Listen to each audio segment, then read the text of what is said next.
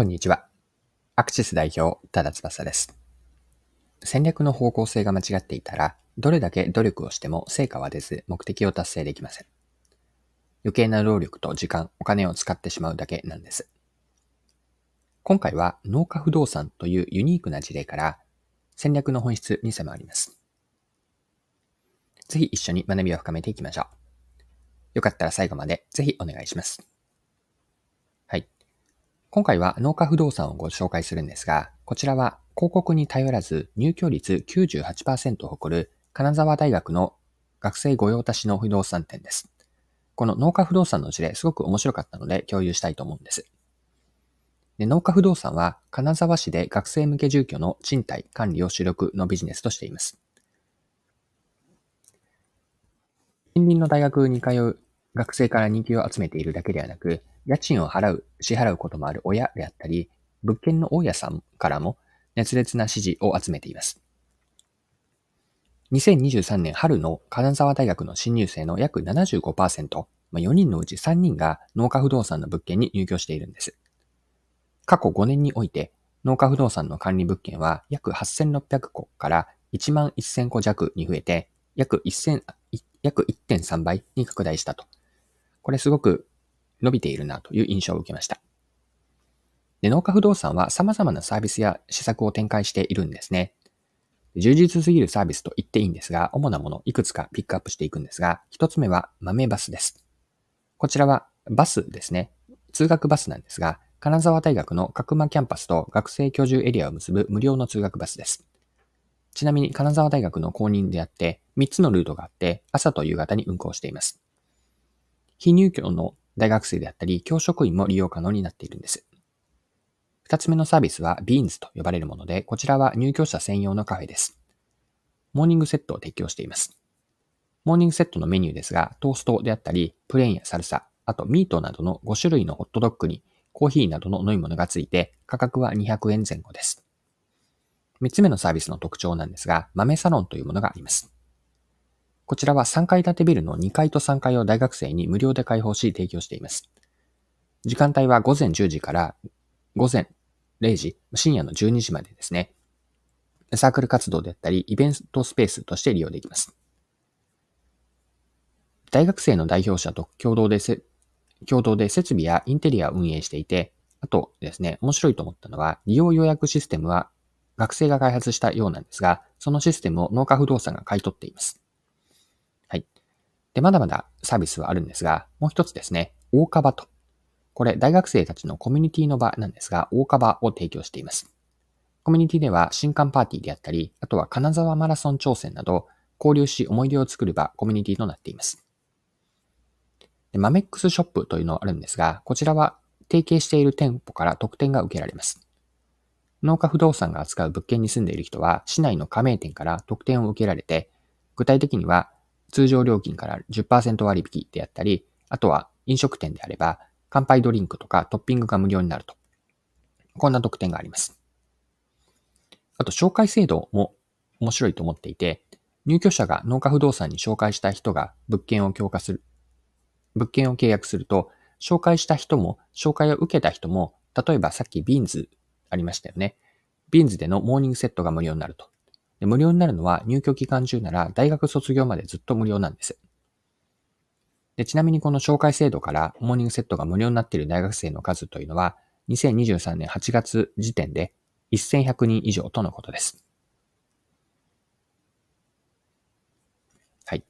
で、農家不動産が取り組んでいるこうした様々な打ち手について、その狙いや意図についても掘り下げていきましょう。で、一般的にはですね、不動産業界というのは、不動産情報ポータルなどで多額の費用をかけて広告を出稿すると。いわば資本の体力勝負という世界なんですね。一方ののうか不動産は全く違うアプローチをとっています。例えば、朝食サービスのビーンズであったり、ビーンズでは、毎朝しっかりと朝食をとるのが難しい学生にとって無料で食べられるので、学生だけではなく生活費を支援をする親からも好評を得ているんです。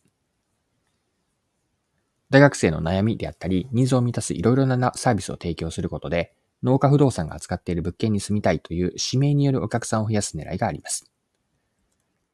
これをマーケティングの観点で捉えると、農家不動産なら住む家だけではなく、大学生活まで手厚くサポートしてくれると。こんなイメージ、つまりブランドになっているんです。農家不動産の物件に住み、充実したサービスを体験した学生は、その良さを家族であったり、友人や後輩に伝え、農家不動産の評判が高まります。大学生だけではなく、その親であったり、物件オーナーを通じて広がって、農家不動産の知名度であったり、まあ、信頼度が増していって、まあ、これがブランド資産となると。こんな好循環が起こっているんです。学生や親、物件オーナー、農家不動産と、いわゆるその三方よしですよね。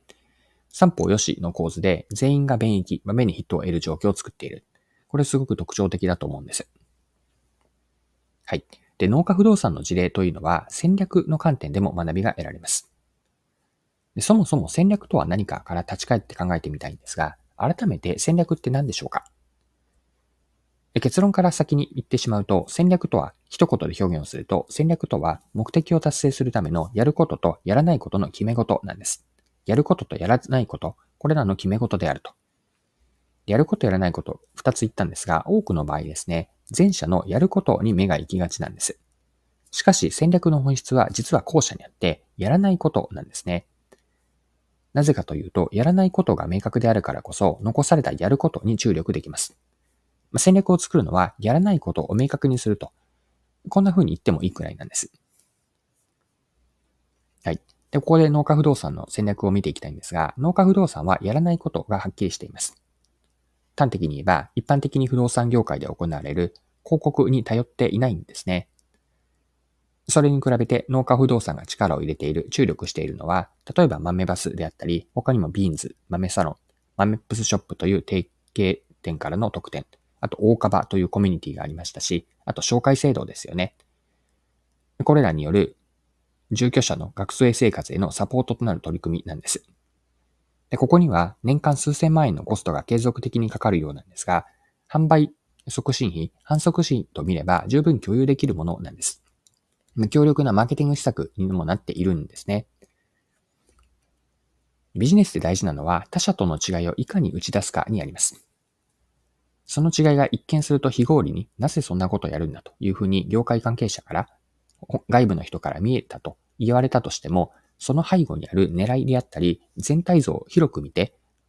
その時に合理的、合理性があれば、それは美しい戦略になるんです。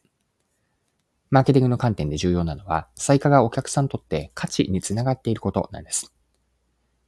違いを作って、それが価値になっていると。農家不動産は物件に住む学生さんだけではなくて、親や物件オーナーにも恩恵があって、三方よしの価値が生まれていました。はい。ではですね、締めくくりとして農家不動産の事例からの学び、最後一般化してみましょう。戦略で大事なのは、やらないことを明確にし、他との違いを作って、ストーリーとして全体をつなげ、お客さんに独自の価値を提供することになります。ここに戦略の要点とポイントと言えるものがあるんですよね。今回は不動産業界の農家不動産の話だったんですが、物事を本質レベルまで突き詰めていけば、汎用的にビジネスにも適用できる知見になると思っていて、ここに今回は戦略のテーマで学び、共有をしてきました。はい、そろそろクロージングです。今回は金沢のユニークな不動産店である農家不動産を取り上げて学べることを見てきました。最後にポイントを振り返ってまとめておきましょう。戦略とは何かと。こんな話を展開できたんですが、戦略とは一言で言うと、目的を達成するためのやることとやらないことの決め事です。で、後者のやらないことが肝であって、戦略を作るのはやらないことを明確にするためでもあります。戦略で大事なのはやらないことを明確にし、そこから他との違いを作って、つまり最価を測って、ストーリーとして全体をつなげると。そして最価がお客さんに独自の価値をもたらしていること、最価が価値につながっているか、この点、最後ポイントとして押さえておきましょう。